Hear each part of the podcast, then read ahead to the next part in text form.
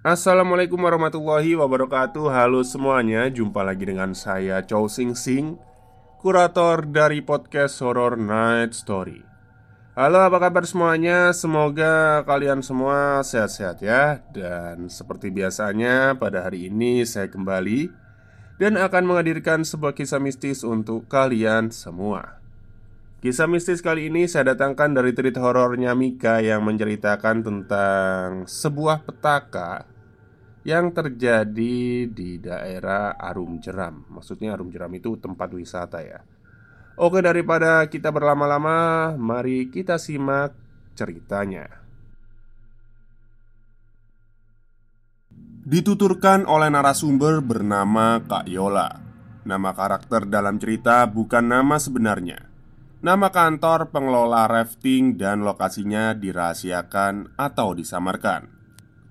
Kami tidak akan berkomentar atas pertanyaan dan juga dugaan kalian, para pendengar. Mohon maaf dan terima kasih atas pengertiannya. Yola tidak menyangka bahwa acara Employ Fun Gathering, kantor yang seharusnya menyenangkan, berubah menjadi hari yang membuatnya ketakutan, bahkan sampai trauma. Hari itu hari Sabtu, adalah hari yang seharusnya dinantikan karyawan divisi marketing PT X. Setelah sejak sebulan sebelumnya rencana acara sudah diagendakan. Acara gathering itu sendiri bukanlah acara yang mengajak turut serta keluarga karyawan, namun benar-benar acara yang bersifat penyegaran, khusus bagi karyawan divisi marketing, lebih mendekati kegiatan outbound Agenda acaranya adalah rafting atau mengarungi arung jeram sungai. PTX yang terletak di sebuah kota terdapat banyak perusahaan produksi atau kawasan industri. Tak pelak, hawa yang gerah menjadi jamuan hari-hari mereka. Maka dari itulah dipilihlah lokasi yang berhawa sejuk pegunungan sebagai tujuan kegiatan gathering itu untuk mengembalikan semangat kerja mereka. Rafting dipilih setelah mengadakan semacam dengar pendapat dari para karyawan, kemudian dibahas oleh panitia acara. Menurut mereka, rafting cukup memenuhi semua yang mereka perlukan, yakni keseruan, menantang adrenalin, dan kesegaran karena bermain air. Dan yang tak kalah penting adalah kerja sama tim. Kebanyakan karyawan senang atas dipilihnya rafting pada acara gathering itu. Jika ada yang kurang berkenan, itu hanya sebagian kecil saja. Lagi pula, akhirnya seluruh karyawan divisi marketing mendaftar acara itu, kecuali Yola. Dia memiliki alasan khusus untuk tidak ingin turut ikut menjadi peserta rafting. Yola berkisah, pada masa kecil dulu di kampung halamannya, dia pernah dua kali hanyut dan nyaris merenggut nyawanya. Pertama saat berenang di pantai, lalu yang kedua saat berenang di waduk. Beruntung buat Yola, ia masih diberi kesempatan untuk hidup. Dahulu Yola tinggal di daerah yang masyarakatnya masih kental mempercayai hal-hal mistis. Setelah dua kejadian itu, seorang ajengan terkemuka di kampungnya berpesan kepada orang tuanya Yola agar Yola berpantang kegiatan yang terdapat unsur air di dalamnya. Kata si ajengan itu akan membahayakan jiwa Yola. Tapi boleh mandi sepertinya. Orang tua Yola percaya dan mematuhi pesan si ajengan itu. Ajengan itu mungkin kayak dukun gitu ya. Mereka kemudian melarang Yola bermain-main apalagi sampai berenang di laut, sungai, waduk, danau. Bahkan jika bisa menghindari kolam renang sekalipun. Sampai saat Yola dewasa, ia tidak pernah mau jika teman-temannya mengajak kegiatan berenang. Jikapun ikut, paling dia hanya di pinggir kolam sambil menunggui barang-barang temannya yang sedang asyik berenang. Pada acara gathering kantornya itu, Yola tetap ikut menjadi peserta gathering, namun ia kekeh tidak ikut mengikuti rafting. Sekedar ingin pergi seru-seruan saja sama teman-teman, mencari suasana baru. Apalagi Tempat rafting itu titik mulai perjalanannya di daerah perbukitan wilayah Jawa Barat yang memang memiliki banyak pegunungan dan hawanya juga pasti sejuk.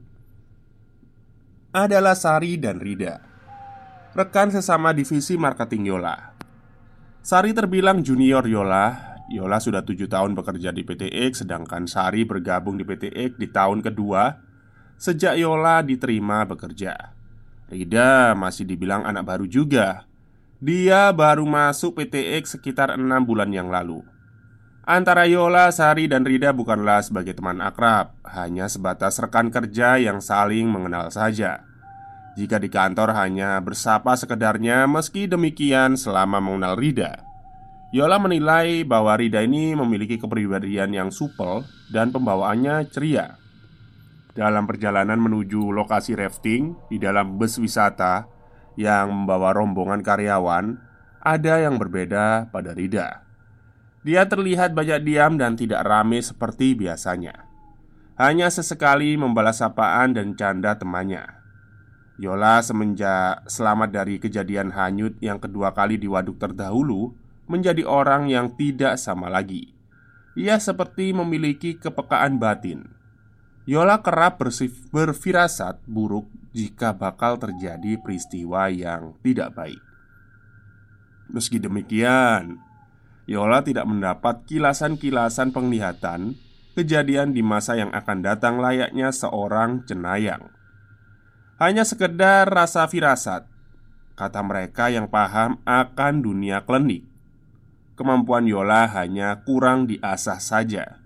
Sedangkan bagi Yola sendiri, ia sebenarnya tidak menginginkan kondisi kepekaan batin itu. Tapi ya, semacam ada penyangkalan pada dirinya. Di hari itu, Yola sebenarnya merasakan sebuah firasat buruk yang akan terjadi. Namun, Yola memilih untuk mengabaikan rasa itu. Dalam benaknya, hari ini adalah hari keceriaan. Ia hanya ingin bersenang-senang sama temennya dan saat tiba di lokasi rafting, maka diadakan pembagian regu perahu karet. Total seluruh peserta 24 orang Dua yang tidak ikut rafting yaitu Yola dan manajer divisi marketing Jadi peserta rafting 22 orang Tiap perahu memuat 6 orang termasuk pendamping dari pihak pengelola rafting Karena tidak ikut Yola akhirnya dimintai tolong untuk menjaga barang-barang seperti dompet, telepon genggam dari teman-temannya yang ikut. Entah mengapa perhatian Yola selalu tertuju pada Sari dan Rida, terlebih pada Rida. Yola merasa ada bahaya yang mengintai Sari dan Rida. Ia hendak melarang keduanya turut serta dalam acara itu, namun bingung atas dasar apa alasan untuk mereka tidak mengikuti. Akhirnya, lagi-lagi Yola mengabaikan firasatnya yang buruk itu. Sesuatu yang tidak terduga pun terjadi. Rida pingsan beberapa saat sebelum kelompoknya menaiki perahu karet. Tim P3K dengan sigap menangani Rida.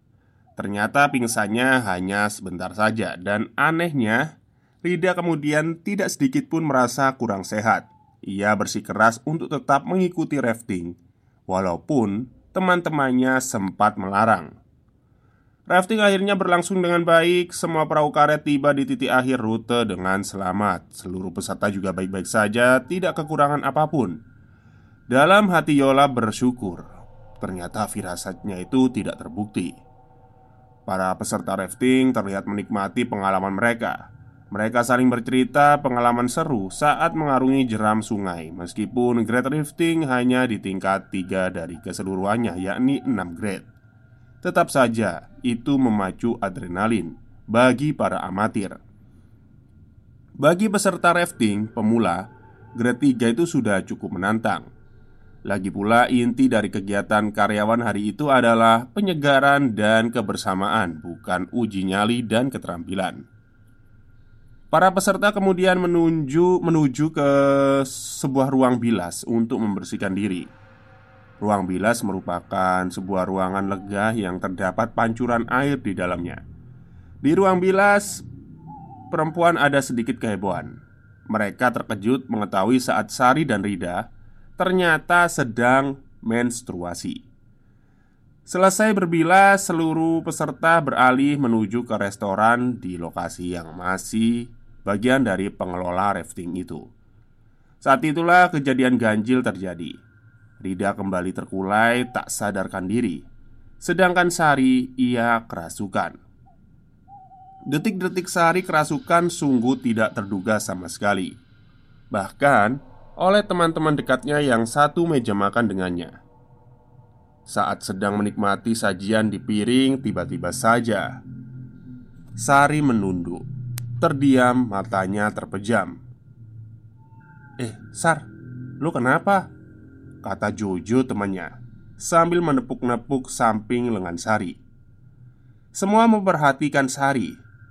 Masih dalam tunduknya, pundak Sari tiba-tiba berguncang Kini mulutnya nampak menyeringai seperti orang yang tertawa Dan suara tawa itu bukan suara Sari yang dikenal oleh teman-temannya.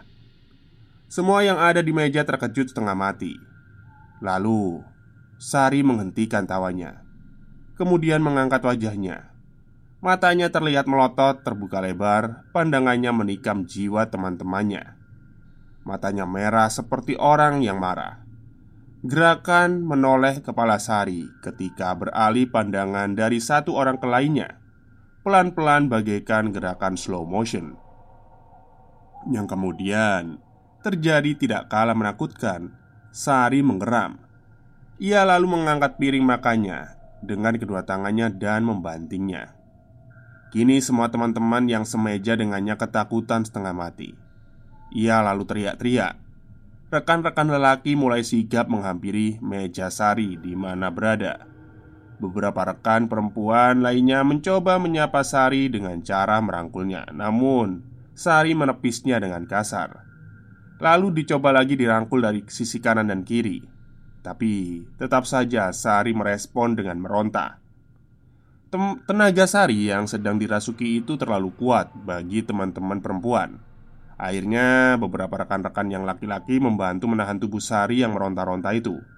Dan dibacaan doa Hal itu terlihat berhasil Sari menghentikan rontaannya Kini ia duduk lagi di kursinya Dan merasa bingung dan canggung Rida tiba-tiba saja Ia terkulai lemas di bangkunya Jika saja teman semejanya tidak sigap menahannya Rida pasti terjerembab di lantai Rida lalu dibopong teman-temannya ditidurkan di sofa. Ia sempat siuman sebentar, lalu diberinya air minum.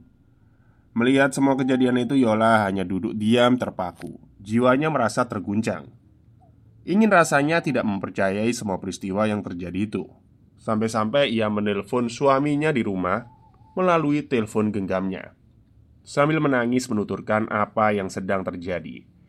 Suaminya berusaha untuk menenangkan Yola Tak lama kemudian, kembali Rida tak sadarkan diri. Sebelum pulang kembali ke kota asal mereka, Rida sempat dibawa ke klinik yang berada terdekat dari lokasi rafting agar mendapat tindakan medis yang sifatnya pertolongan pertama. Di klinik itu ia siuman namun tak sanggup untuk bangkit. Ia merasa sangat lemas. Saat hari sudah petang, bus wisata rombongan gathering kantor Yola akhirnya bergerak kembali pulang. Hanya saja pada perjalanan pulang itu Rida dan seorang teman baiknya tidak turut dalam bus melainkan ikut bersama mobil pribadi manajer divisi marketing.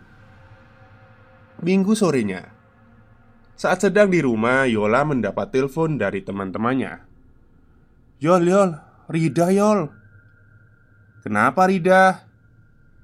Rida tadi siang meninggal Yola terkejut. Setengah mati mendengar kabar itu.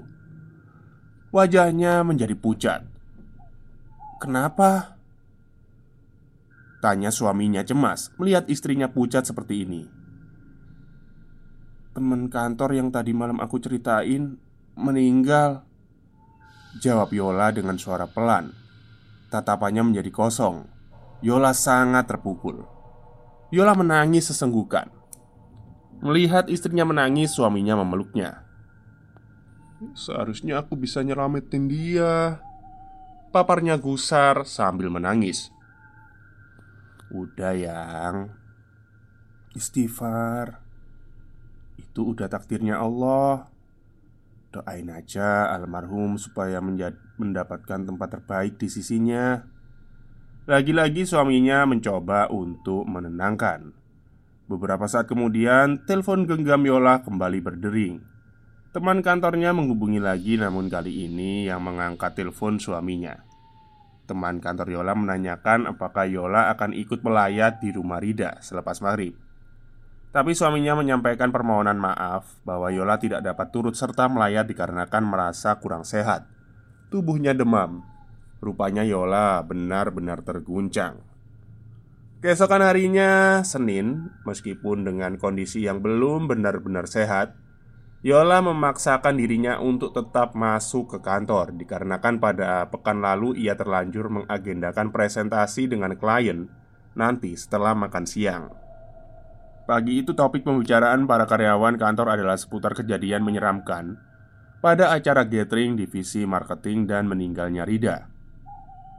Kabar pun beredar dengan cepat bahwa secara medis penyebab meninggalnya Rida adalah gagal jantung seperti biasa, rutinitas pagi divisi marketing selalu dimulai dengan sesi morning briefing. Apabila biasanya morning briefing diisi dengan doa, evaluasi target, dan arahan manajer atau kata-kata motivasi, pagi itu suasananya tidak bergairah, diawali dengan doa dan dilanjutkan dengan doa lainnya. Yang dimaksud doa lainnya adalah doa bersama yang ditujukan pada almarhumah Rida. Hari Senin pagi itu suasananya menjadi muram Sari juga terlihat mengikuti morning briefing dengan seksama Mari kita doakan sahabat kita Rida yang kemarin berpulang ke haribaan Allah Subhanahu wa taala agar diampuni dosa-dosanya dan diterima segala amal perbuatannya. Demikian kalimat dari manajer marketing memimpin doa. Semua menundukkan kepala mendoakan arwah Rida. Beberapa saat kemudian, manajer menyudahi doa bersama. Semua peserta kembali menegakkan kepalanya dibarengi dengan kalimat "Amin". Saat semua sudah menegakkan kepalanya, ternyata ada seseorang yang masih saja tertunduk. Itu adalah Sari. Manajer memberi tanda menyudahi morning briefing. Semua bersiap dari aktivitas. Namun anehnya, Sari masih saja berdiri mematung dengan tertunduk. Semua dibuat terheran dengan pemandangan itu. "Sar, kenapa, Sar?" Namun dia hanya diam saja. Seorang rekan yang berdiri dekat Sari memberanikan diri untuk menyapa Sari dan menyentuhnya. "Eh, Sar." Kemudian, yang terjadi adalah hampir sama pada hari Sabtu. Sari kerasukan dan tertawa. Yang terjadi selanjutnya di luar nalar Tawa yang keluar dari mulut Sari berhenti, berganti dengan suara mengeram dengkuran binatang. Seorang bapak security yang bertugas menghampiri Sari. Bapak itu sepertinya memahami hal-hal mistis. Lalu bibirnya terlihat komat kamit merapalkan mantra atau mungkin doa. "Siapa kamu?"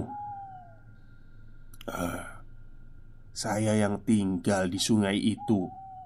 Jawab sosok yang merasuki Sari. Ditanya lagi oleh bapak security Apa maksud kamu? Mau apa kamu? Aku mau bawa anak ini ke sana Anak ini sudah mengotori tempatku Hardik sosok yang merasuki Sari lagi Sambil menatap si bapak security yang bengis itu. Lalu si bapak security melanjutkan doa-doanya. Mulutnya terlihat komat kamit Kemudian ia mengarahkan telapak tangannya kepada Sari. Badan si bapak security seolah memasang kuda-kuda bela diri. Kedua kakinya direnggangkan. Mbak mbak tolong dipegangin ini mbak Sarinya. Tahan Empat orang rekannya memegangi dari belakang tubuh Sari. Dua orang lelaki memegangi lengan kanan kiri Sedangkan dua lainnya memegangi badan Sari. Benar saja tak lama kemudian Sari meronta sambil berteriak. Bapak security itu mendekat dengan telapak tangan kanannya mencengkram kening Sari. Sari berteriak histeris. Kemudian telapak tangan si bapak security itu melakukan sebuah gerakan yang seolah menarik sesuatu keluar dari kening Sari Bersamaan dengan itu tubuh Sari terkulai lemas. Teman-temannya memapahnya namun Sari sudah kembali normal seperti sedia kala. Akhirnya manajer memutuskan Sari untuk diistirahatkan di rumah. Sekitar dua jam kemudian ayah Sari menjemput Sari pulang. Selama menunggu ayah Sari menjemputnya Sari hanya duduk terdiam saja di meja kerjanya. Atas saran si bapak security tadi Meminta agar teman-temannya terus mengajaknya bercakap Katanya supaya menghindari pikiran kosong. Namun Sari lebih banyak diam Wajahnya terlihat pucat dan letih. Sesekali kepalanya terlihat menggeleng. Seorang temannya mengusulkan agar memasang uh, channel YouTube yang melantunkan ayat suci Al-Quran terus-menerus. Dan akhirnya disetujui.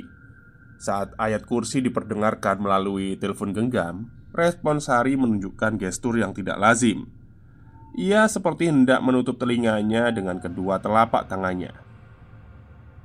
Coba kalau aku tahu Rida dan Sari hari itu sedang halangan pasti Itu aku pastikan jadi alasan ngelarang mereka ikut rafting.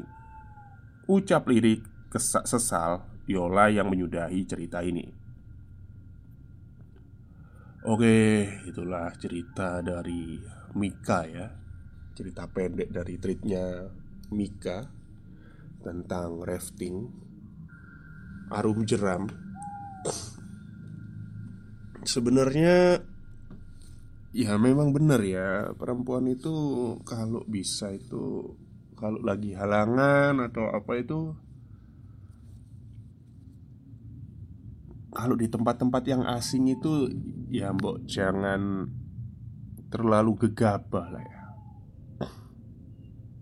Dulu itu ada salah satu teman saya uh, waktu kuliah kita ke Pantai Tritis Jogja uh, rekreasi ya. Eh study tour ya waktu itu ya. Dia ini ternyata lagi mens, lagi head. Tapi kita nggak tahu kan. Nah, tahu sendiri toh pantai Tritis Jogja itu seperti apa ya uh, angkernya atau maksudnya keramatnya. Nggak tahu sampai sekarang kita nggak tahu apa yang dia lakukan di sana. Tiba-tiba itu waktu di pinggiran pantai itu kayak pingsan terus kejang-kejang. Untungnya ketolong orang gitu. Ternyata ya udah itu tadi ada kebetulan di situ ada orang pintar lah ya. Terus ditanyain mbaknya lagi head ya, lagi datang bulan ya. Dijawab iya. Terus akhirnya disuruh menjauhi pantai. Ya belum tahu sih alasannya apa atau mungkin apa yang dilakukan teman saya yang nggak mungkin juga toh masa orang yang uh, lagi head Eh, nggak uh, boleh masuk pantai kan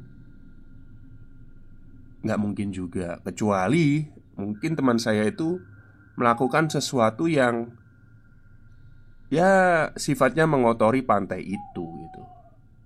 Oke, mungkin itu saja cerita untuk hari ini. Semoga kalian semua suka. Wassalamualaikum warahmatullahi wabarakatuh.